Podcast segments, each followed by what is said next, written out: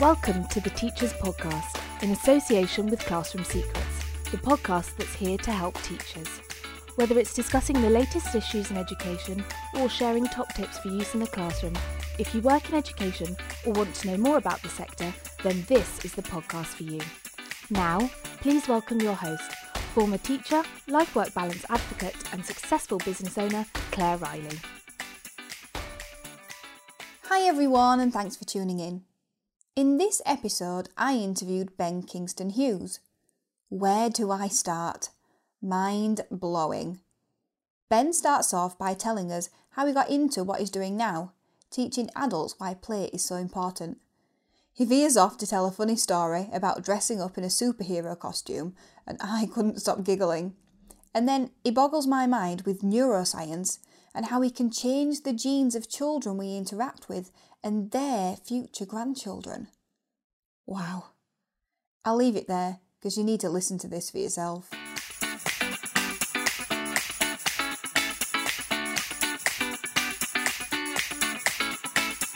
Thank you so much for joining me on the Teachers Podcast today. Uh, you're welcome. Um, so, we are at the Brilliant Boys Leading Learning event in Leeds. Um, so, you have done your keynote already Yeah. and um, a couple of workshops as well. And when I spoke to you on the phone, I was just, I was blown away by some of the things that you were talking about. I'm going to talk about neuroscience, brains. Yeah. Um, I just think it's really powerful things that everyone, everyone should know about. yeah. Um, so thank you so much for giving up your time and, and educating us all on that. Uh, well, no, it's what I do. So um, Yeah, yeah. absolutely amazing. Um, so the first thing I always like everyone to do is give me a backstory of how they got to where they are, just so that everyone knows why on earth they should listen to Ben. Yeah. So I remember on the phone saying how controversial this is, um, but It's, I. it's, not controversial at all. Well, um, I've had an interesting career. Um, I was recently diagnosed with ADHD. Mm-hmm. Not a medical di- uh, diagnosis, but two clinical psychologists that I've been working with Mm-hmm. to develop training on ADHD, and they thought it would be interesting to put me through the diagnosis process as it would occur Yeah. for a child. And turns out I hit every single criteria. Um, so when I've talked to family and friends, not one person has been surprised in the slightest, which was a shock. Yeah. Turns out everybody knew. Um, but it's explained my rather turbulent past, shall we say, especially my education. Uh, so uh, to cut a long story short, I was uh, innately intelligent enough to get through primary school, absolutely fine. I was fine doing O levels, got all C's, but I got through them all with very little work. And then found with A levels, you actually have to focus and you actually have to concentrate. And that's when things started to go a little bit wrong. Um, but I managed to scrape the A levels I needed just. And I wanted to be a teacher. That was my, my dream. Uh, my mum was a teacher, an absolutely wonderful history teacher. And uh, she made everything exciting and interesting. And so I decided that I'm going to go to teach training college. And I, um, I went to uh, Liverpool to teach training college. And uh, it was horrible. It was, um, it was very, very structured. Um, I was doing biology. And um, I was told I could do biology for one year and I was going to keep drama going as my major. And then they changed the rules, so I was going to be stuck with biology. So, uh, as a, a kind of rebellion, I decided, uh, well, not to do any work basically. And I just, just couldn't focus. I wasn't handing stuff in, I was behind, and eventually got thrown out. So, uh, my career as a teacher ended in uh, 1991. Um, and I vowed never to teach ever again.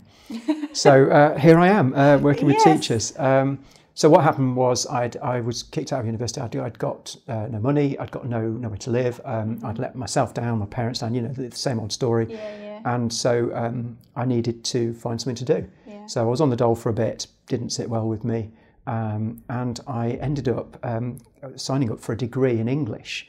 I'd never done English before in my life. Always been into science subjects because my dad was. Yeah. So I started doing an English degree and found it was amazing because I could choose what I wanted to learn.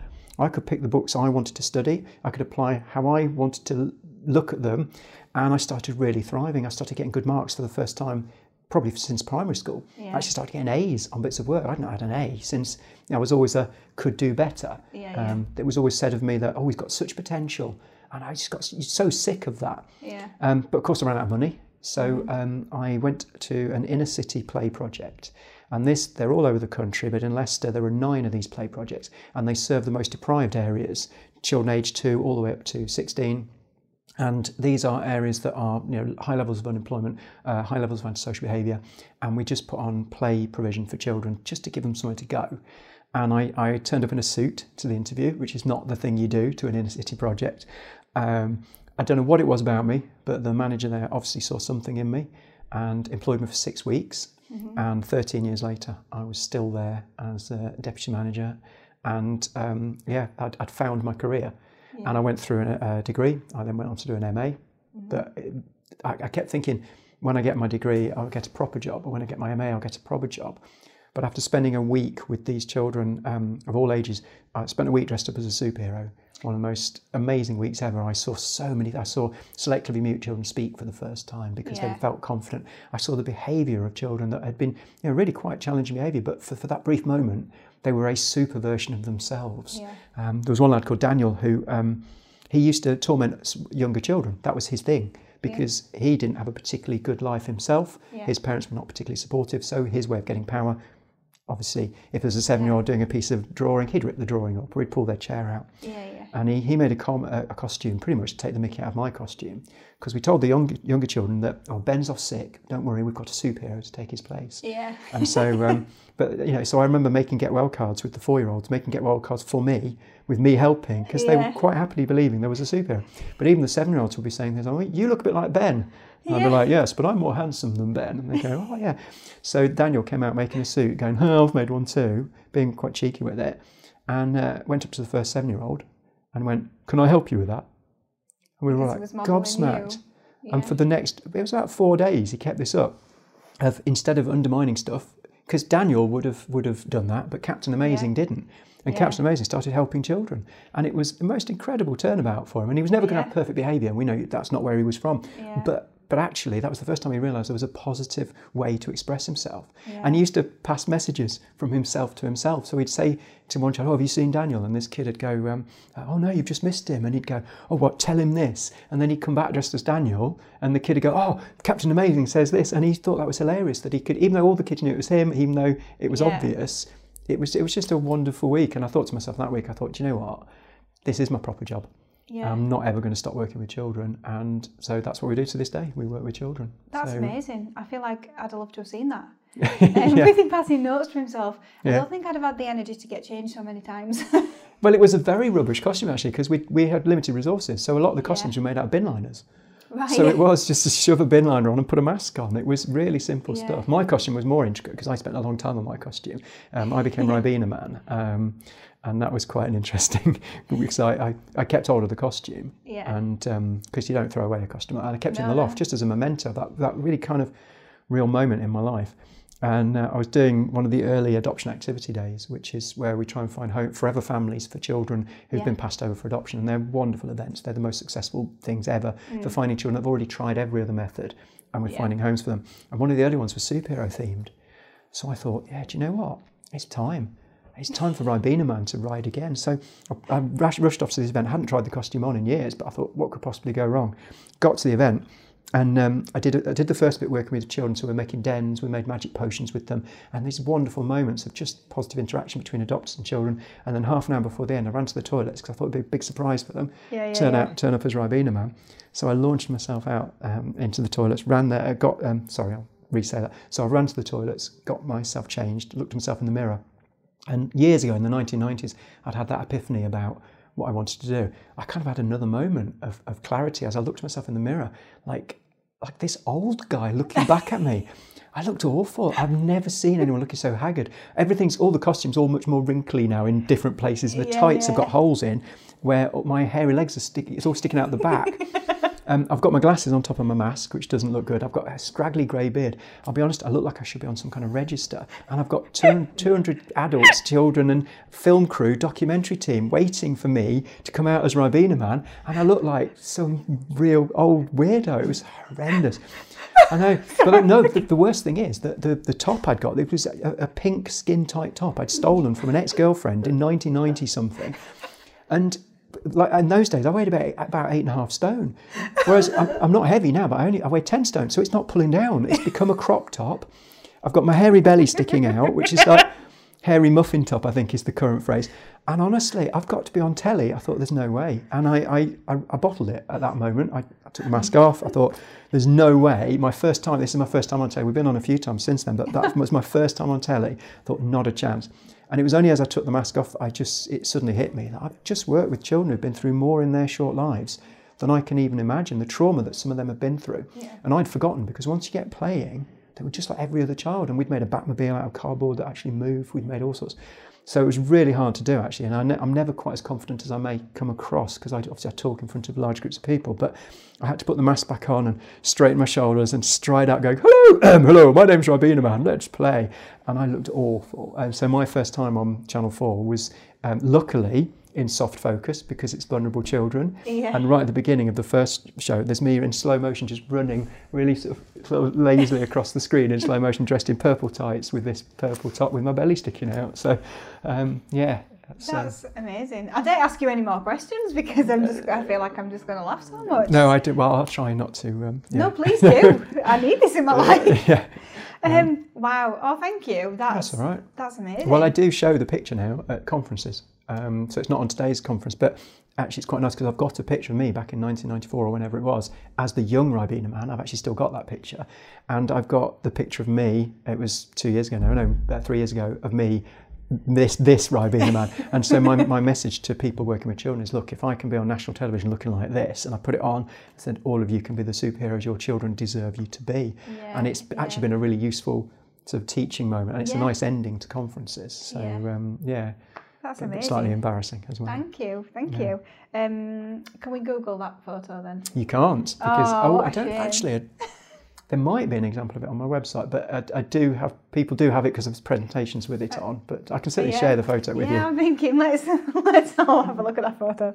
Um, okay, so neuroscience. Yes. You know a lot about neuroscience. What is it? Well, you say I know a lot about neuroscience, but um, I think this is because of the ADHD, or, or possibly just because of my, my particular mindset. But I started learning about neuroscience about four years ago now, um, and it was uh, it was eye opening because it's obviously it's fascinating. But the bits I know are the bits that directly apply to the children that I work with, Yeah. and it has become the, the fundamental pedagogy of my whole organisation. So to me, neuroscience is not just about facts and figures; it's, it's ammunition. That's what I use it for. So when I talk to parents, and, and we do a lot of parent training, or when I talk to head teachers, obviously training in schools, talking about children's well-being and children's mental health can sometimes sound a bit nebulous. And I think we're, we are struggling at this at the moment. I think in this country to really recognise the mental health issues that children are finding, and not, not just having, not just children, adults as well. We don't talk about it. It's still a taboo subject. Um, there's been a lot of improvements. Um, a lot of the IAPTs that you get around the country to help people self-refer, they're, they're a fantastic idea, and we help you know a lot of settings to recognise that. But we are at crisis point. You know, we've, we've mm. got in early years in particular, our workforce is going through one of the worst periods in terms of its mental health ever. And there was a mm. study by the Early Years Alliance that, that showed that our children are struggling. But some people don't get that. It, there's this attitude, and it's it's a horrible one, but it's about that. Oh well, they, they just need to toughen up, as if it's not really a thing. They just the amount of times when I was a kid, it was that people are saying like, "Oh, pull your socks up" and stuff like that. Whereas we know that there's no evidence at all to support that approach. That actually being mean to children does not prepare them for bad experiences. It's totally opposite. Yeah. But with the neuroscience, you can actually show people and demonstrate that there are physical changes in the brain. And actually, we know that anger, anxiety, stress, fear, those negative emotions cause physical damage to the brain. And that is, a, I was going to say it's a wonderful thing. I don't mean for the children, obviously, it's a horrific thing, but it's a wonderful thing for educators. because know now, how. yeah, because now when somebody's saying, oh, they just need to toughen up, they know what they need to do is heal. And it's not just emotionally heal, although of course that's a massive part, it's physically heal the damage of their brain. So that's why I use neuroscience. Um, I am a keen follower of a neuroscientist called Jaap Panksepp, um, whose nickname is the rat tickler, which I always find quite a fascinating, a fascinating thing, um, because he worked out that rats can laugh if you tickle them, and you can hear them on an ultrasonic microphone, and they actually giggle. It's, it comes up on pub quizzes actually. It's, it's what's Oh, the, do a name another mammal that can laugh, and it's rats. And the reason we know that is Jaap Panksepp tickled them. It's a great job, isn't it? Yeah. How do you get what funding panel do you go to and go? Oh, I want to tickle rats. Give me the money. I don't know. Um, but he's um, is, he died recently, I believe. But he's uh, proposed a, whole, a series of positive pro-social emotional systems built into the brain. Um, but we're not talking upper brain here. we're talking the more primitive parts of the brain, so your limbic system in particular. And your limbic system, he's looking at three positive pro social systems and then also the negative stuff like anger, fear, and anxiety. And the way it seems to pan out, certainly from observing children, is that the positive stuff, play, nurturing, and curiosity, are the polar opposites of anger, fear, and anxiety. And in every case, the more we can get children to experience um, nurturing, which is that wonderful face to face, helping a child feel warm and welcome and loved, which should happen in every educational establishment at any age of child, not just early years. And then that lovely curiosity, that finding out about the world, um, how you want to, not a grown up speaking to you and you having to listen, not a screen giving you passive information, but, mm. but everything about curiosity is, is instinctive and natural. Like, you know, a two year old walks past a wall, they'll stroke the wall. They can't help themselves. So thinking about that yeah. when you said that. Yeah. What have I done? It's me. Oh. Okay. God, right, just unprofessional. Say, say, I, don't I know. Just say the, oh, best check it. Do you want me to go back from no, somewhere? Sorry. Yeah, don't make me go back to the Ribena Man story because that's I wasn't expecting to oh, tell no. that story. Honestly, that is amazing. Yeah. That's brilliant. Right, okay. So where so were we? Just say curiosity. Um, like, a two, like a two-year-old. Oh yeah. So imagine um, you know, what does a, a, a two-year-old uh, instinctively do whenever they walk past a fence? They can't help themselves, they'll stroke the fence because it's innate curiosity. It's not a, oh, I wonder what that fence feels like. Will it be rough? Will it be smooth? I don't know. It is an instinct in the brain. Yeah. And it's a fantastic part of the brain because it rewards children with positive hormones. Um, there's, there's a whole list of chemicals, but one of them, I believe, is benzodiazepines, which have got, um, they've got street value. You can actually sell those. They're, they're prescribed yeah. for, as an anti anxiety medication.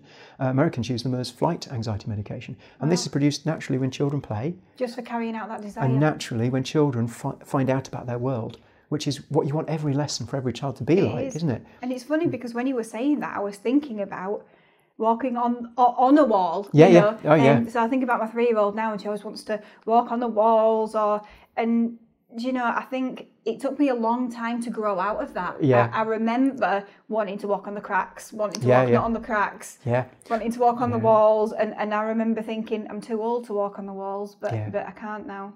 Uh, you're never too old to walk on walls, except yeah. I can't because I've got bad knees. Um, no, but this is this is fascinating because this is where the instinct to play comes from. This is why it should, it's it's undervalued at our peril because your desire to walk on a wall is not conscious. It's not you going, well, I wonder what it's going to be like to be higher up. Mm. What your body is doing, your brain body is trying to do, is trying to ensure that you survive as an adult. And to do that, it actually needs to test you a little bit. So your instinct to just go, well, walking flat's not doing anything. I'm going to climb a wall. That is activating all of those things like climbing, like balance, all those physical things. But also because it's a bit scary, you're activating the very systems that you will need many years later on when you are in real danger and you mm. practice as a child. And that is why children want to jump off stuff. It's why children will jump off one step, jump off another. It's why they walk on beams. It's why they pretend there's a crocodile in, in the cracks, because their body is instinctively activating and practicing with the very biochemical system they're going to need when there's a real threat in later life. And the more we overprotect children, the more the danger is we take that ability away from them which is why you, you climb walls. Um, yeah. we all do it. Yeah. yeah. And I, I find that so fascinating as well because um, I mean, I, I don't know where I heard it, but um, you know, say if there was a terrible incident that happened, say say it was um, a shopping centre and, and something bad was happening. Yeah. Um, apparently, those people who say go to the shopping centre and already think in their mind, if that happened, then this is how I would escape and this yeah. is how I would save yeah. the people I am with, they're more likely to survive. Yeah. And I do yeah. think now I've got children, I find myself, not all the time, but sometimes thinking, oh, if there was an issue here, what, how, would, what, what, what would I do? And I think, yeah, what you're doing is just practicing in your mind so that you can be successful yeah. in the event of risk. Yeah. So as an adult, that's like, like me when I go to a hotel, I always check where the fire exits are. But for a child, it's much more instinctive than that. It is without them ever thinking they're doing the very things that are going to condition their body, their reflexes, their uh, immune system, their cardiovascular system to be as healthy as they can. And that includes their ability to assess danger. So children will constantly push themselves, and it's different for every child. So some children don't need to do much to activate that system. Some children need to, to climb quite high, you know, stuff that would make an adult go, but they're doing it because, you know, one thing that, that we know is that um, your responses to fear, you know, fight, flight, or freeze, we have these responses. And if you practice with things like what time is it, Mr. Wolf, or the jumping off stuff, the things that activate that system, you're more likely to default to the correct response for the correct situation. So, for instance, if you know if there's a car coming towards a child, what you want in that moment of panic, you want them to leap out of the way, Yeah. which is using flight. Yeah. And they've been conditioned to know how to do that because of the play they've experienced. But if you haven't had that and you default to freeze, that's potentially life threatening. Because So these, they, yeah, because they've run away when the wolf's coming to get them. yeah. That's am- So, amazing. so what you're what you're saying, you know, that by letting your children climb on walls and jumping off, you're potentially saving their life later on in their life. And people never realise that they're trying for short-term health and safety gains. What we're doing is overprotecting children, and health and safety executive are saying that overprotecting children is bad for their development. But even um, uh, safeguarding training. On safeguarding training, overprotecting children is actually being included as an example of emotional abuse because it's that bad for children, and we do it habitually in our society. Um, so anyway, so that's a total aside. Oh, I'll tell you another interesting So, one. so interesting though. I find it so interesting. I, th- I think now everything that, that we talk about on the podcast is so interesting for me, not not only as um, somebody in education, but as a parent. Yeah, I do find that because I do a lot of parent training, Yeah. um, and it's not it's not called parent training. The last thing we want to do is make parents feel feel guilty or bad or whatever. And I never come across as the perfect parent because, ironically, I'm very good with other people's children. I'm I'm less good with my own, and I think a lot of educators same are the same. everybody, Yeah. Um, so we actually, you know, it's just about getting parents to just turn the telly off a little bit, play more, facilitate more, take the kids to the park more, take them through the It's woods more more. about just having extra knowledge and skills, Yeah, isn't it, to, yeah. to, to deal with life. Yeah, but again, the neuroscience is very useful for that because because parents once again are more likely to listen when you tell them, you know, that, that there can actually be brain deterioration from lack of play, and there can all those be these links to, to neuroscience. They they actually they're more likely to take it on board. Yeah. Um, I've just got one interesting thing for you. I've- I've only just thought about this.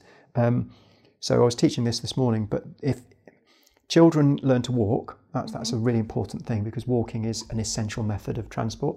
So we get that, and it's very efficient. You don't use much energy. You can walk for miles and miles.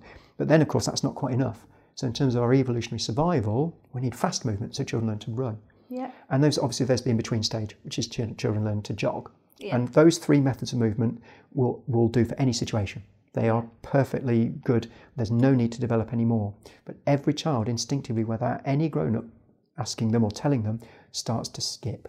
Do that, you know, that yeah, skipping. yeah. And there is no seeming reason for that. But what's interesting about that, and this is this is just me sort of extrapolating this, but if you think about that movement, that sudden, you know, when you that movement, Yeah. that is actually making more of an impact than you would need normally. And we know that impact on surf, harder surfaces helps increase bone density in children's legs.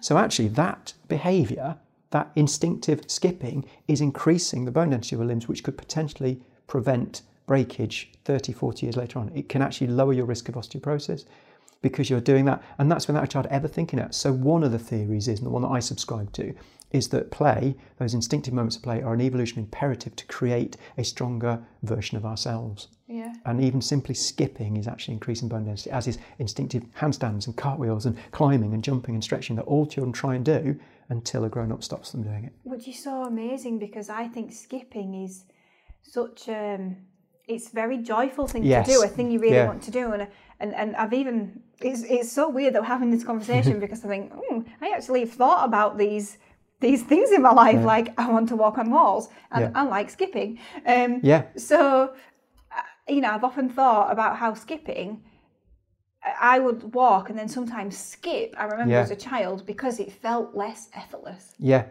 yeah. but that- actually, is if you think no, no, about more it, effortless, yeah, but it's actually more effort, but you don't realise But, it. but yeah. it feels because you're Yeah. jumping and you get that little bit of yeah. rest. yeah, It feels effortless and and it's interesting you say it's and joyful. it makes you happy. Yeah, well, the, a lot of people say that's why children do it, but in a way, if you look at it, that's al- almost the symptom rather than the cause.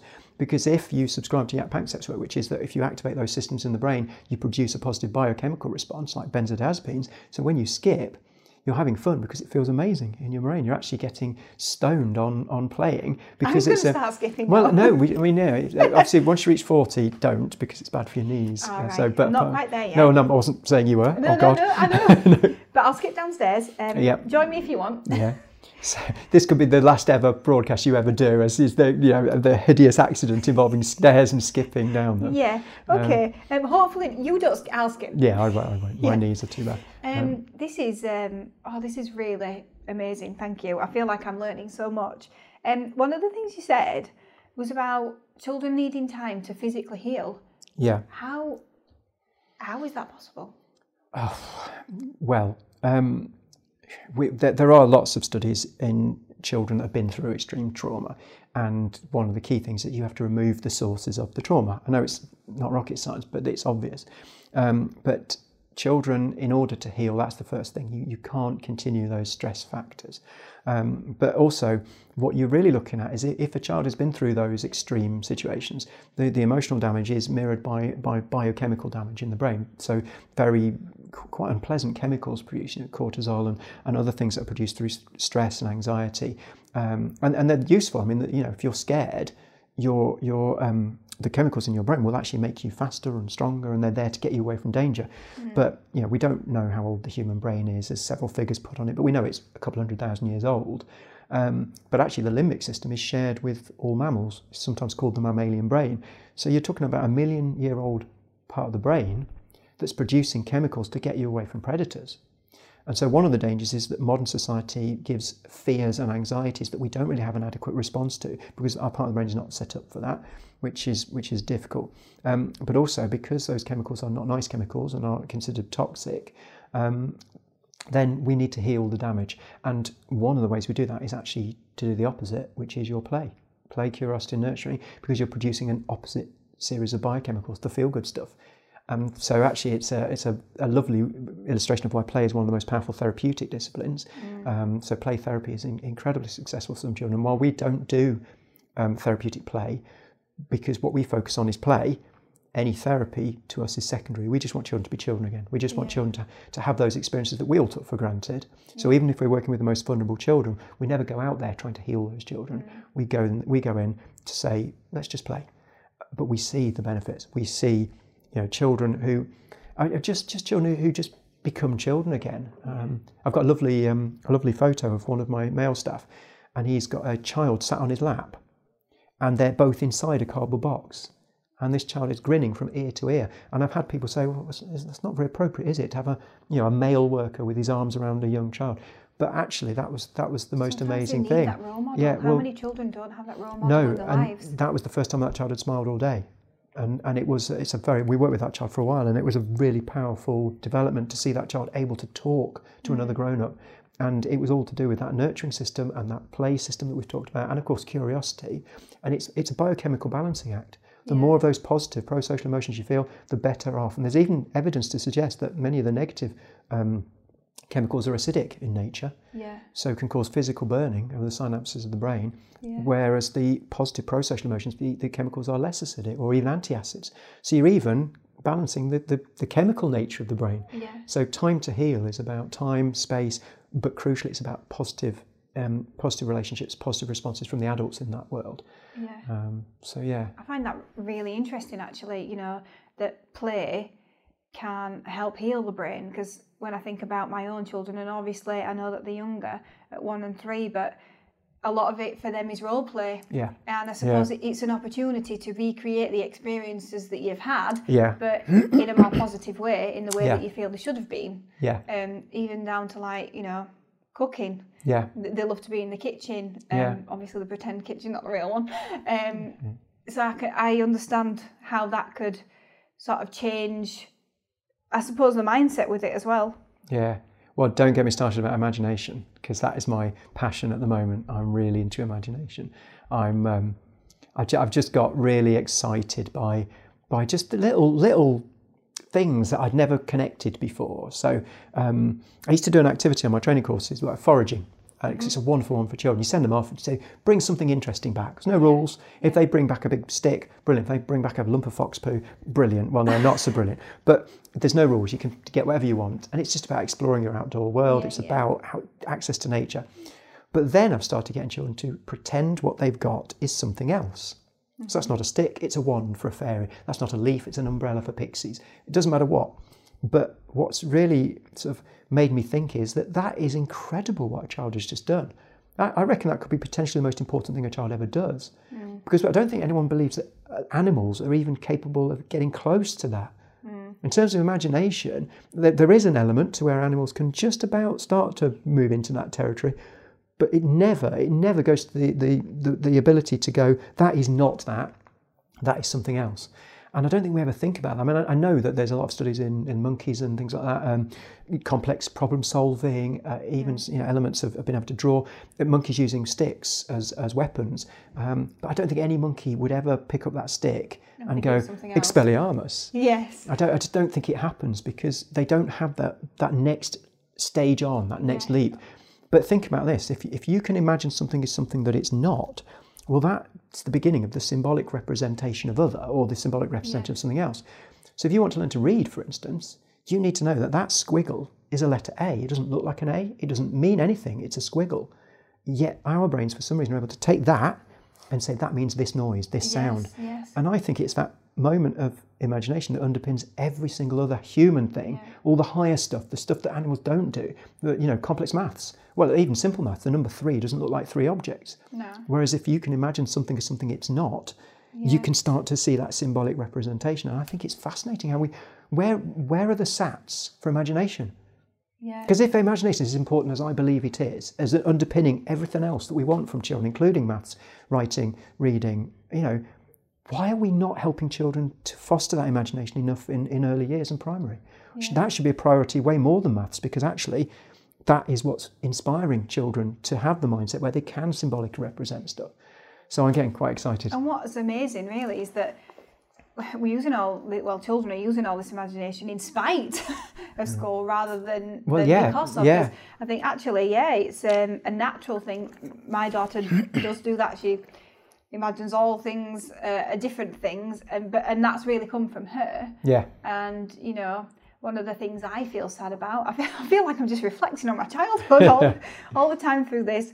Um, that I've thought about a lot. Really, I think I got to age 14. I just thought, where's my imagination gone? Yeah. You know, why am why can I not imagine these magical stories as I did as a, did as a child? Yeah. And I think maybe I would have liked to have been a writer, but and I just and I used to admire that. Um, some people could really hold on to the childhood imagination Yeah. and that's how they could write book for, books for children Yeah. and unfortunately some of us just lose it Yeah, I, I work with a lot of adults who say, Oh, I'm not very imaginative, I'm not very creative. And I will argue with them because I think if you're not imaginative or creative, you're not human.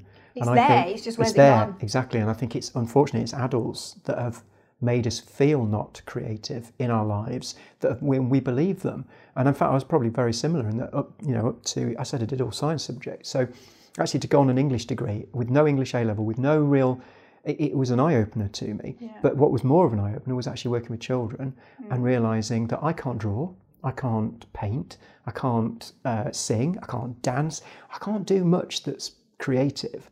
And there I was building giant monsters out of cardboard boxes and stepping back with a bunch of 11 year olds and going, whoa, that is awesome. And it, it hit me, you know, quite early on working with children. Yeah, I am creative. I'm Yeah. incredibly creative. I'm just not creative and the narrow routes that a school, you know, I could actually do art once and then, then the teacher would go, right, that's brilliant, now recreate it. Well, I couldn't. It, I'd done it once and Yeah. that was it. And I never did well at art. I was always told I wasn't particularly artistic. And yeah, but you should see my giant cardboard robots. They are. yeah and monsters and Well, yeah. batman mobile batmobiles Yes, yeah.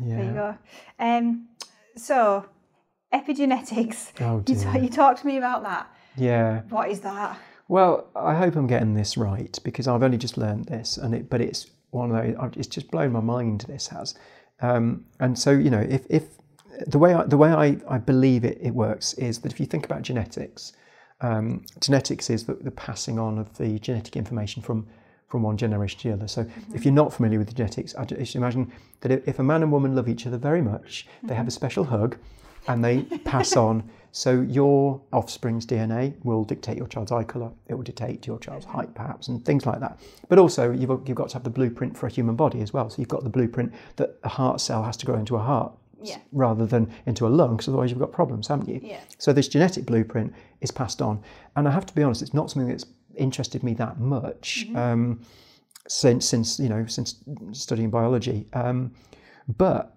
epigenetics, if, if I've got this right, because I only, I've only learned this recently, epigenetics is the bits of your DNA that are not hardwired, they're not set in stone. And what we believe now is that um, experiences can switch on and switch off certain sections of the DNA in a child. So, for instance, one of the things is experiments in rats, for instance, is that if you have rats with a stressful existence, um, then they produce more cortisol, which is a stress hormone, but they also they experience all those negative effects that we've talked about with children. But if you have a rat that comes from a really positive nurturing environment, and rat nurturing is licking their heads apparently, so um, so try that with your children. Mm-hmm. Uh, that that rat not just improves their own personal emotional well-being, but also alters the fundamental DNA um, so that when they have their own offspring, their own offspring have less of the um, the markers for high stress levels.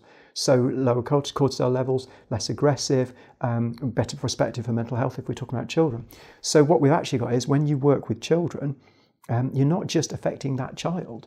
And actually, many, most, you know, people who work with children know that you're actually creating the adult they're going to be. Mm. But you're not just doing that; you're actually affecting, on the genetic level, the unborn child of the children you're working with. And, and if I'm correct, I believe that the experiments in rats showed that it wasn't just one generation, it was two generations. So if you treat a child well, if you nurture them, if you make them feel loved and cared for, if you play with them, if you help them with their curiosity, that child, you have then altered their fundamental DNA, which they will pass on to their unborn children to mean that they will have lower stress levels, they will have a better outlook for mental health, they will be less aggressive. Mm. And not only that, but you've helped their unborn grandchildren.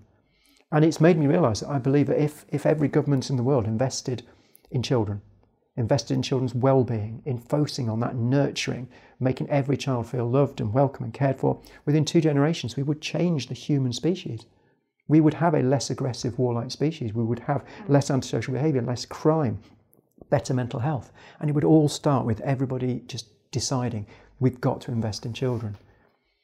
I'm not going to sing Children of the Future at this point because I can't sing and it's a cliche. But um, so, yeah, so that's how I understand epigenetics, and which to me is mind blowing. I mean, it's really opened my eyes to think, you know, all those times I've worked with children, and I do meet children now that are adults that I've worked with, and they come up to me and they talk to me and they go, oh, yeah, it's great, I remember this, I remember that. I now realise that, you know, quite humbling that we've probably helped their children. Uh, and certainly on the, the inner city project, we, you know, we work with children who, who you know, are now proper grown-ups with children of their own and are treating their children I know better than they were treated as children. Yeah. So it, they're changing. It, they're yeah. changing the future, aren't they? Yeah. So. Um, Which must make you feel really proud. Yeah, yeah, uh, and I'm just wanted keen to pass that message on to as many people as possible. So, yeah. Uh, Thank yeah. you. So when we're on the phone, you mentioned that you're doing some research. So yeah. what are you what are you researching and how are you carrying it out? Well, I say I'm, I'm doing research. It's it's really trying to broaden my knowledge of neuroscience because I, for the last four years I've been I've been looking at stuff. I've been sort of cherry picking the stuff that means enough to me, but there's huge gaps because it's not it's not my original training. It's not something that you know that I know a lot about. So I've got a um, huge book to read over over Christmas. So, um, actually, Jaak Panksepp's book. Um, so um, that's that's one of my one of my plans. Whether it'll happen, I don't know. But just to round out some of the knowledge, um, because what I don't want to be doing is is um, I don't know, people asking me questions because this is such powerful stuff. I don't want to undermine the message by suddenly having to go, mm. oh no, I don't know what that is. So that's really what I'm doing. Um, but also, I'm, I'm looking at all those links that not everyone makes. You, know, you look at sort of two totally disparate theories, and then you can you can draw the lines between them. Yeah. And I think it's fascinating when you do that. So some of the play theories of the 1990s are, you know, fascinating. There's um, a wonderful play theory uh, by the, the late Gordon Sturrock and the late Perry Else uh, called the play cycle. Fascinating theory, really useful. It's taught on playwork training. But when you combine it with Jaak Panksepp's work on where play comes from in the brain, it opens up whole new avenues of, of how we understand children's behaviour and how we can support children. So I think that's something I'm keen to do is make links between these disparate theories and see where it takes us. Yeah, amazing. Thank you. So obviously there's lots of teachers listening and um, they'll be wondering, you know, what does this mean for me? So what are the most important things that you think that teachers should know and implement? Uh, one of the things I'm very keen to get across is that whole thing I mentioned earlier about that negative experiences. There's sorry, there's no evidence to suggest that giving a child negative experiences will in any way toughen them up, will any in any way prepare them for negative experience.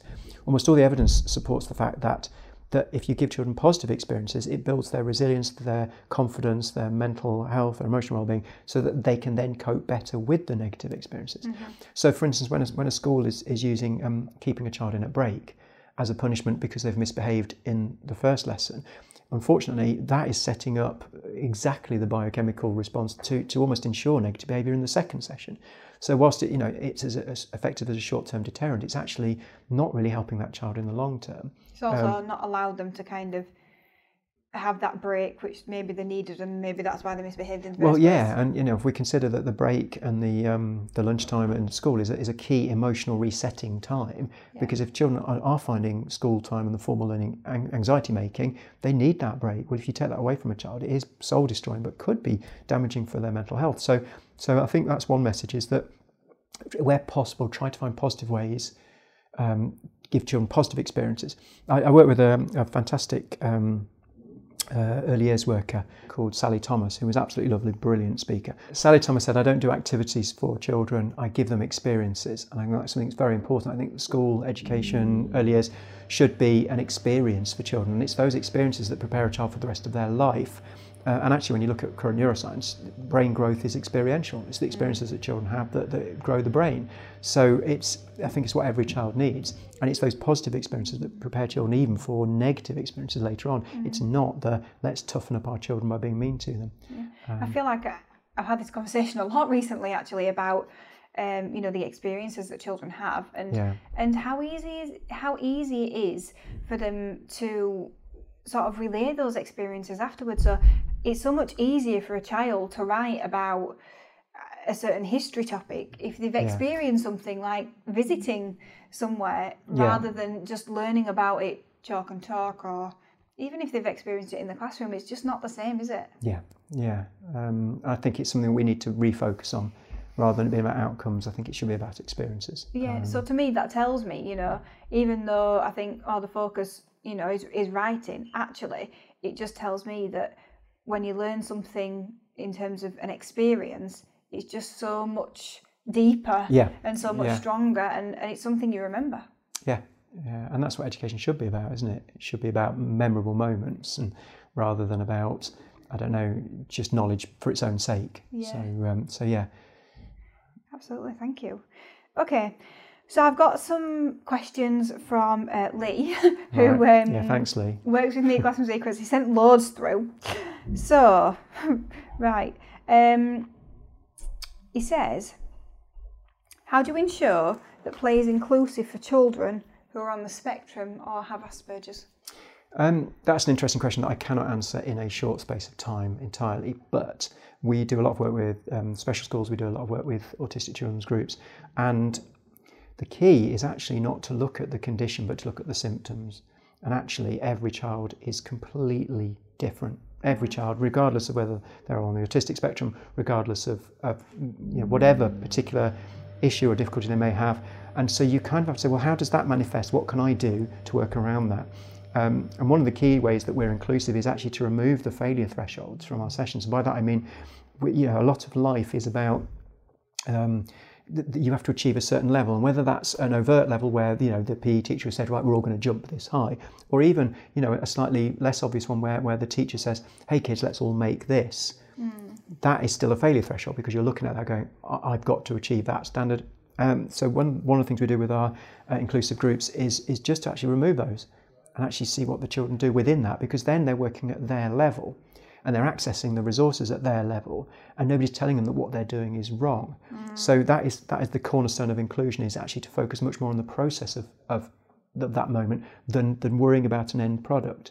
Um, specifically, I work with autistic children's groups um, is uh, there's all sorts of different things that we do. We, we try and give um, so freedom of expression, but then but the, when we limit it for those children that would struggle with too much freedom, um, we do all sorts of different things, but with tiny incremental amounts of imagination, mm-hmm. um, and and we just we just try stuff and see what works.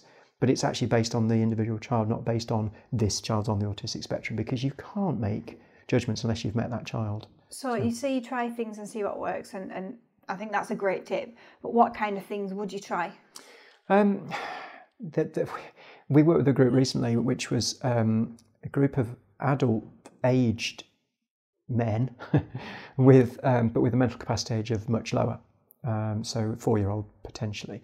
Um, so many of my staff uh, were, were, nervous about that because mm-hmm. with an early years background, it is a bit daunting to mm-hmm. realise you're working with grown ups. Yeah. But I just said it's exactly the same as any other children's session. You know, that you take away an end product, you make it inclusive by not putting people under pressure, and then you actually see what works and you subtly tailor what you're doing to work. So we ended up with that group dressed up as superheroes, running around being superheroes.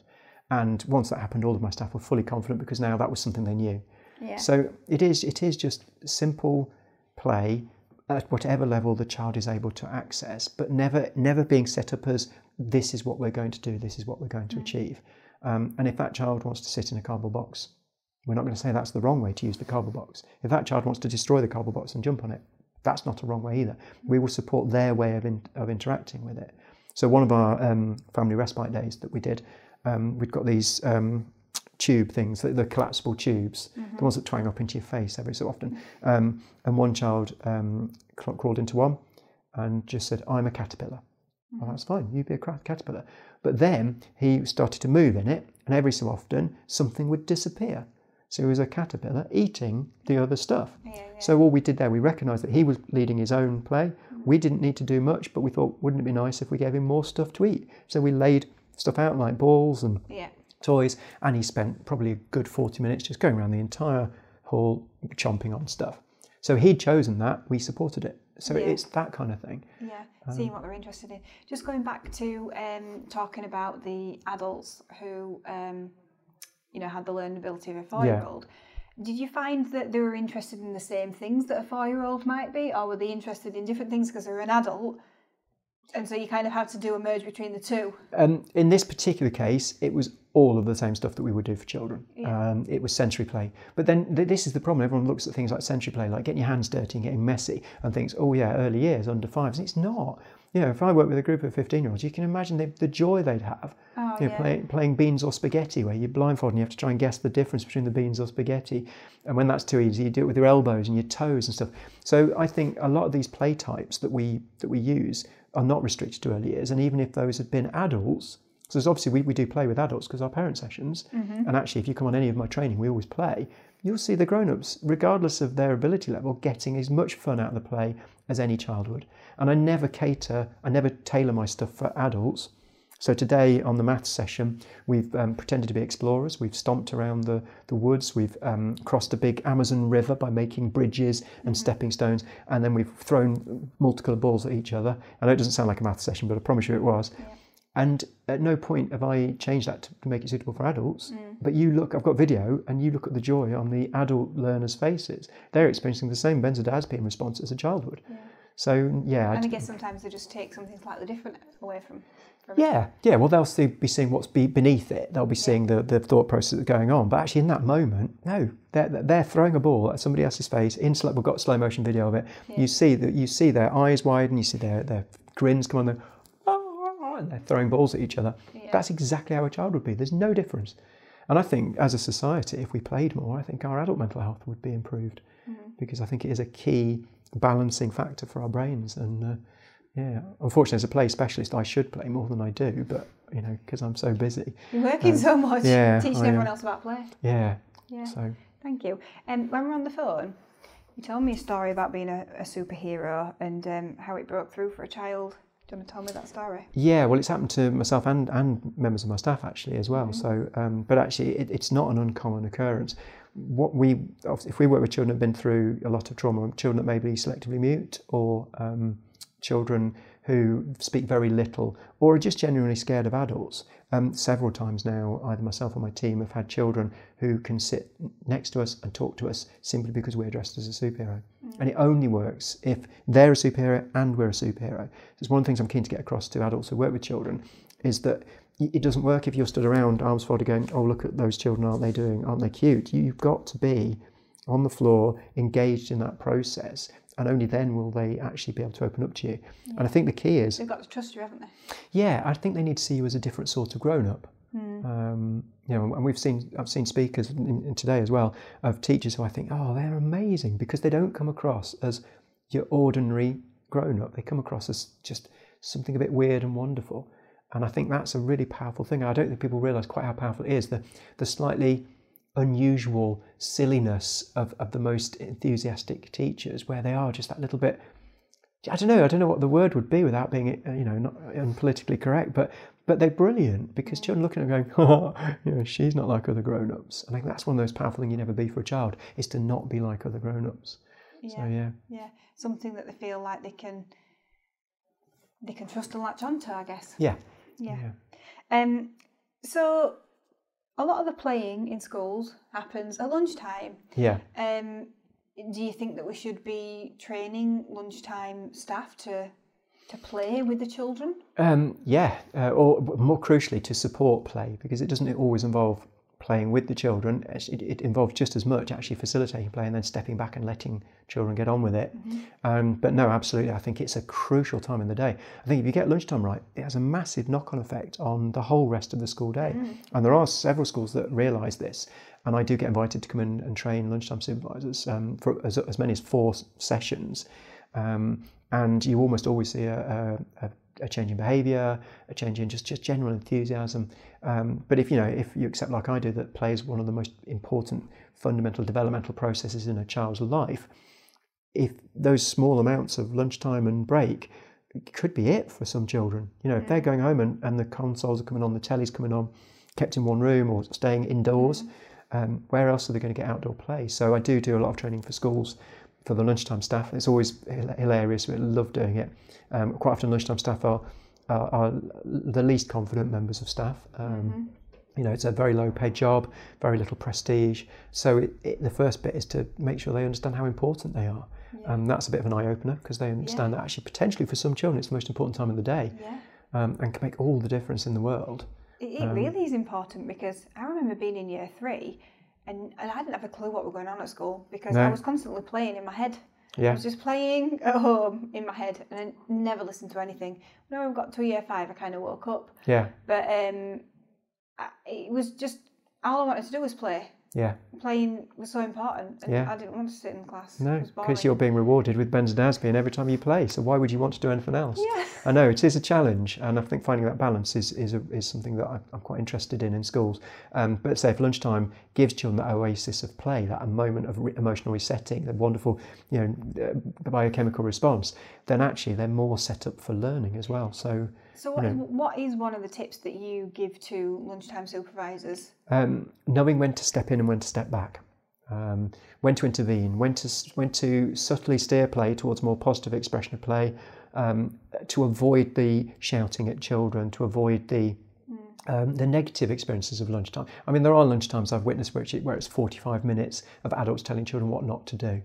So the key bit of advice is actually that that you know that moment of assessing what children are doing and realizing, you know, if I intervene now, am I making play better for those children? And if the answer is yes, then intervene and, and suggest something or even join in if those children want you to join in. But actually, if you're going to be stopping something that's already perfectly good, then you need to go, actually, no, I'm, I'm going to step back here. that, Uh, so I think that's very key. But also recognise how important play is. Yeah. It's not frivolous. It's the hardest bit about my job. Everything I do looks silly. And nobody looks at the stuff I do, even on the workshops I've just done. You know, people jumping over a pretend river of chocolate. Nobody's looking at that going, whoa, look at the neuroscience, uh, sorry, look at the neurological development on those adults. They don't ever do it because, because people don't make those links and it just looks silly. So lunchtime supervisors naturally feel the least important people in the school. So one of the first things I do is say, no, that's the opposite is the case. You're doing more for that child's brain development than perhaps is happening sometimes in the lessons Yeah. Because then children need that brain development in order to be able to concentrate in the lessons. But it's the, the brain growth, that experiential brain growth, that's happening more through play than anything else that children do. And especially since they're so much more interested in that as well. Well, yeah, You know, yeah. it's just, it fires on all cylinders, doesn't it? Yeah. Um, okay. How could we get more of this covered in, in teacher training? Um, because I'm sure that there are so many people listening to this now and thinking, this is news to me. Um, it, it is a challenge because because it's always seen as as a kind of a, a poor cousin to Yeah. learning when actually we know we know that play is learning. Um, and it underpins every age of child every age of development from brain development through to you know all the emotional development. Um, so I do guest lectures on teacher training courses uh, on uh, initial teacher training. Um, I tend to do a half day or a day of just a real whirlwind intensive course of, yeah, you've learned all your other stuff, but look, this is what happens in the brain of a child when they play. This is what's happening in the brain of a child when they don't play. Mm. And just get some of the basics across to them so that at least then new, new teachers have got that uh, that kind of the knowledge underpinning it so they can make that choice and, and try and find that balance. Mm. Um, and I know there are other people doing some really interesting play training out there, but no, I don't think it's happening enough, I have to say. And, and when I do work with the groups of teach, on teach training courses, a lot of it does come as a surprise to them. I, I think I think we've always known how important play is. I just think we, we just don't quite uh, don't, we don't quite realise just how important, mm. how how essential it is for children. Um, so yeah, so I'm always always keen to talk to you know conferences full of teachers like today. I do head teachers conferences. Um, I met some amazing head teachers, uh, you know, at a conference recently. Really passionate about it, getting play throughout the whole school day, which is fantastic. Yeah. Um, and just do everything I can to, to get the message out there. You know, parents, teachers, children, yeah. head teachers, early years workers. I feel like I've um, I've been learning so much more about it recently. And uh, I was talking about yesterday to uh, some teachers who came to our event. And I think because I came from a secondary school background and then I was in Key Stage 2, um, it's not that I was against it, but I didn't really think too much about it. No. But now I've got a three year old and she's going into school. And to be honest, her school is, is quite play based and they yeah. do uh, forest school and things. I know they're always outside and things. Yeah.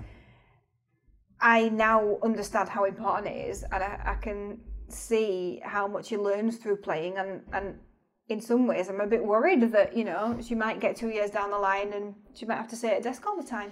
Yeah, it's I that is a a really hard transition. You know, we worry about the transition to high school, but actually your sort of playful EYFS curriculum, um, and then suddenly you hit year one, and you're expected to suddenly sit still. Mm. And th- there are there's all sorts of arguments for and against. I know there are head teachers who try and make reception more structured to prepare children for sitting still, listening, sitting at desks. But when you look at the brain, that isn't how brains are designed to learn anyway. When you look at things like the characteristics of effective learning, sitting still, listening to grown-ups is not even mentioned.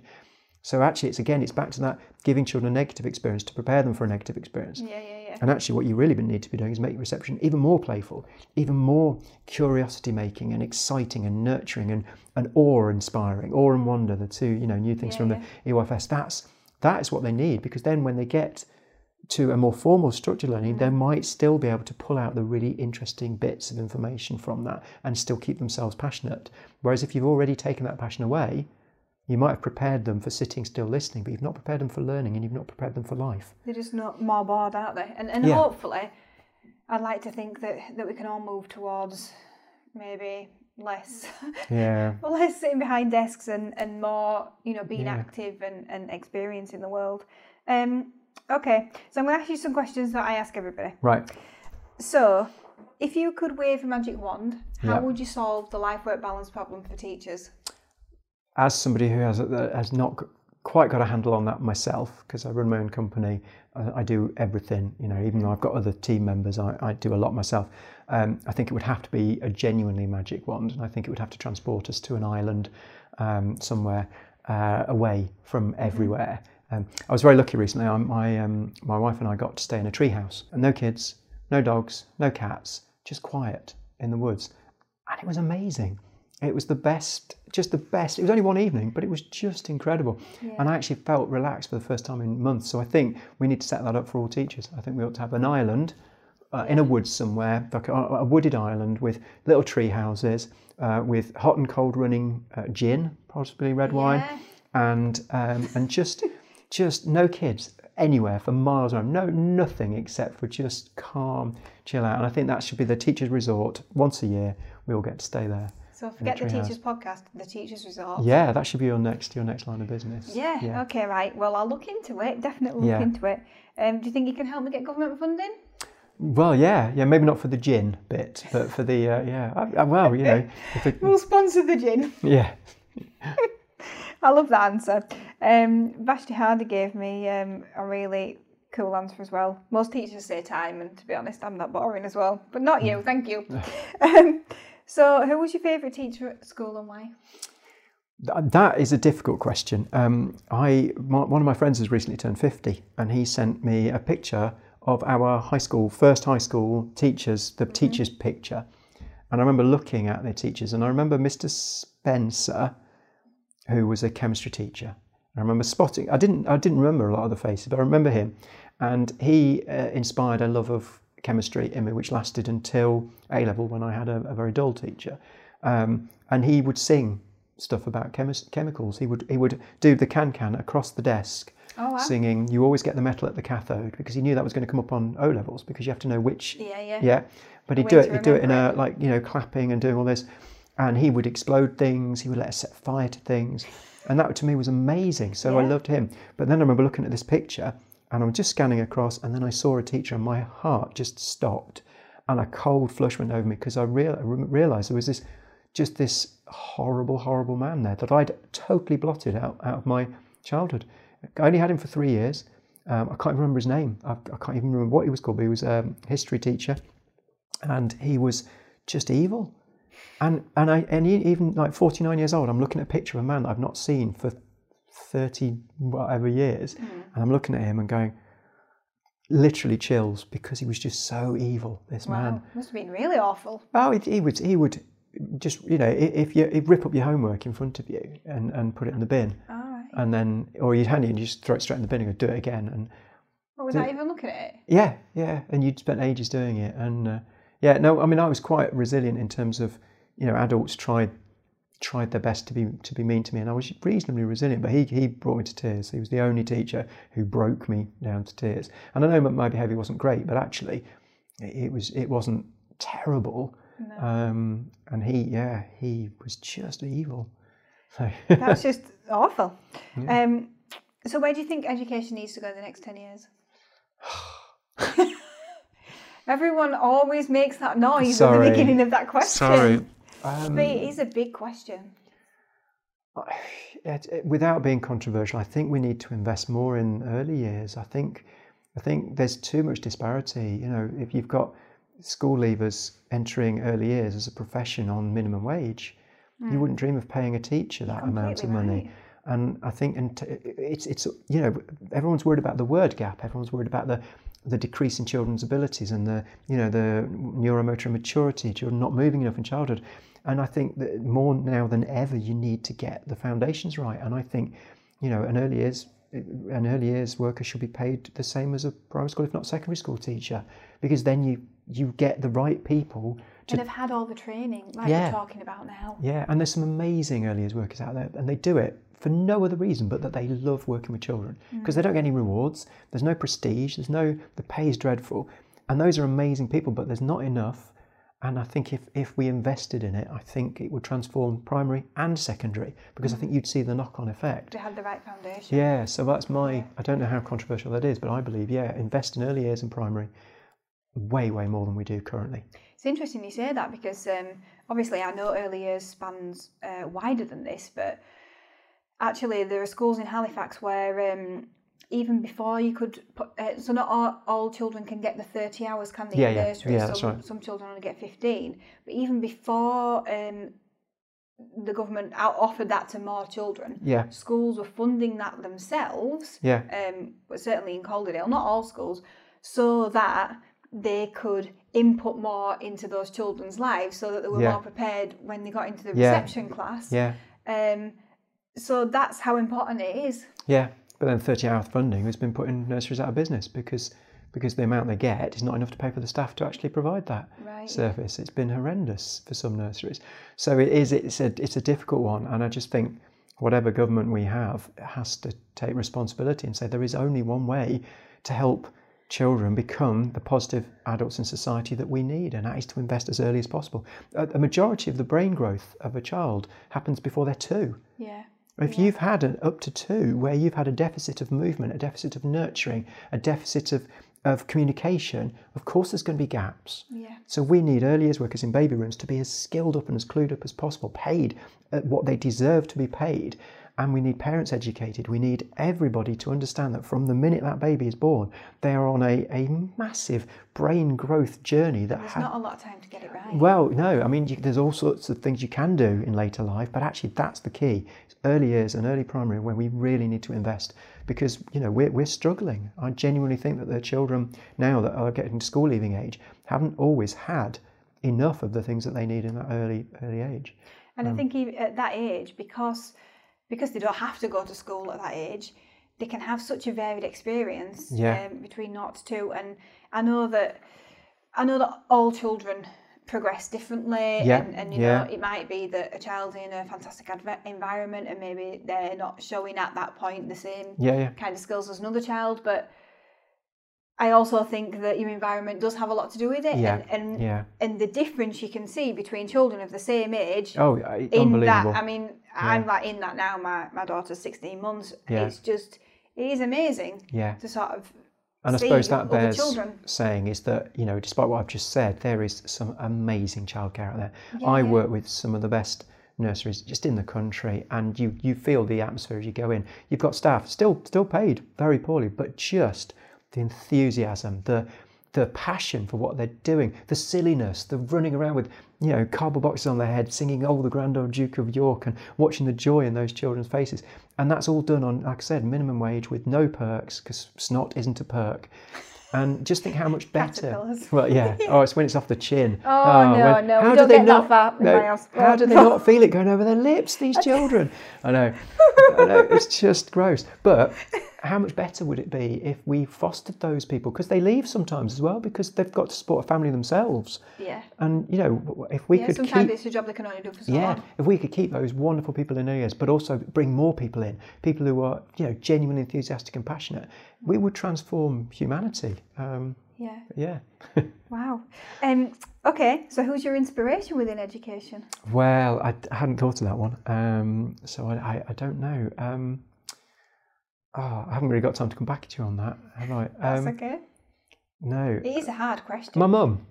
My my mum is uh, was a teacher, a history teacher, and um, there's Facebook pages about the old school that she went to. The school's closed down, but it's people getting back on there. And what do the all the students use for, for those Facebook pages? They they they moan about the old teachers, don't they? So they're like, oh, do you know? Remember Mrs. So and so? She caught me smoking around the bike. Said she gave me a right, you know. Yeah. And they're always insulting to these teachers. And whenever my mum's name came up, nothing but positive. Not one person went, "Oh, that that so and so, she was she was horrible." They all said, "Oh, I wonder what happened to her. She's really lovely." And unfortunately, my, my unfortunately my mum died of cancer quite younger than she should have done. And um, but yeah, she's she's the inspiration as a teacher, um, and she could always see the best in people as well. She was an incredible woman. Uh, I I have to try and make myself see the best in people, whereas she naturally could look at people and see through the behaviour, through the attitude, through whatever was going on. And isn't that the most wonderful skill for a teacher? Mm. Because quite often the behaviour that you're seeing in that child is not aimed at you. It's not even because of you. It's because of what's happened that's in the, the rest of that child's life, and you're the only person they can vent to. Mm. And she was amazing at being able to see that and work, see what the child could become, and actually work with that. So, i'm glad so you weren't prepared for an answer because that was a lovely answer yeah, and okay last question then what did you want to be when you grew up teacher. Isn't that bizarre? Yeah Yeah. And you're not a teacher now. Normally, people who say that are a teacher now. Well, do you know what? Um, I, I am a teacher, and what's are, yeah. interesting is when children, when I work with children, and um, quite often if if they've if there's some behavioural issues, they, they'll always get dragged to me because because I teach positive behaviour. Then people think I'm an expert. So some poor child will get dragged to me, and one of the first things that I say when they look scared of me, I say, "No, don't worry, I'm not a teacher." And then they look at me and I went, "Well, actually, I am a teacher, but I teach teachers." And that blows their mind because they didn't even know that was a thing. Yeah, So yeah. that, that they're starting to look at me differently by then going, hang on, this, this is a guy who teaches teachers.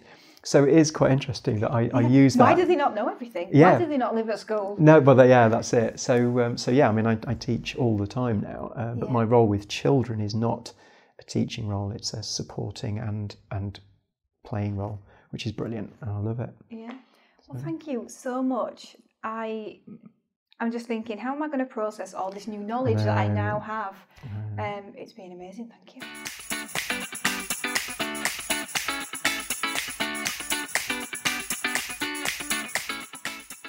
Thank you so much for listening.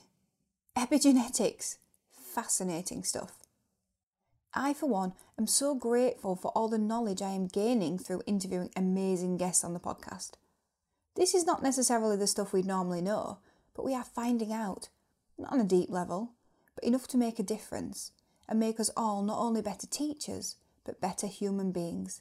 And I love that. You'll find everything that Ben talked about in the show notes. Let me know who else you'd like to hear from and what you'd like me to ask them. If it's the first time you're listening to the Teachers Podcast, check out our other episodes for some more great listens. We've been securing some more fantastic guests for you, and if you want to request that someone is on the podcast, then you can let us know in the Facebook group called the Teachers Podcast Community. This episode is now live on YouTube, so don't forget to subscribe to our channel. And did you love this episode? Please leave us a review on Apple Podcasts. See you next week. Thank you for listening. The Teachers Podcast is in association with Classroom Secrets, a provider of high quality and affordable teaching resources that children love and teachers trust. To find out more, visit classroomsecrets.co.uk.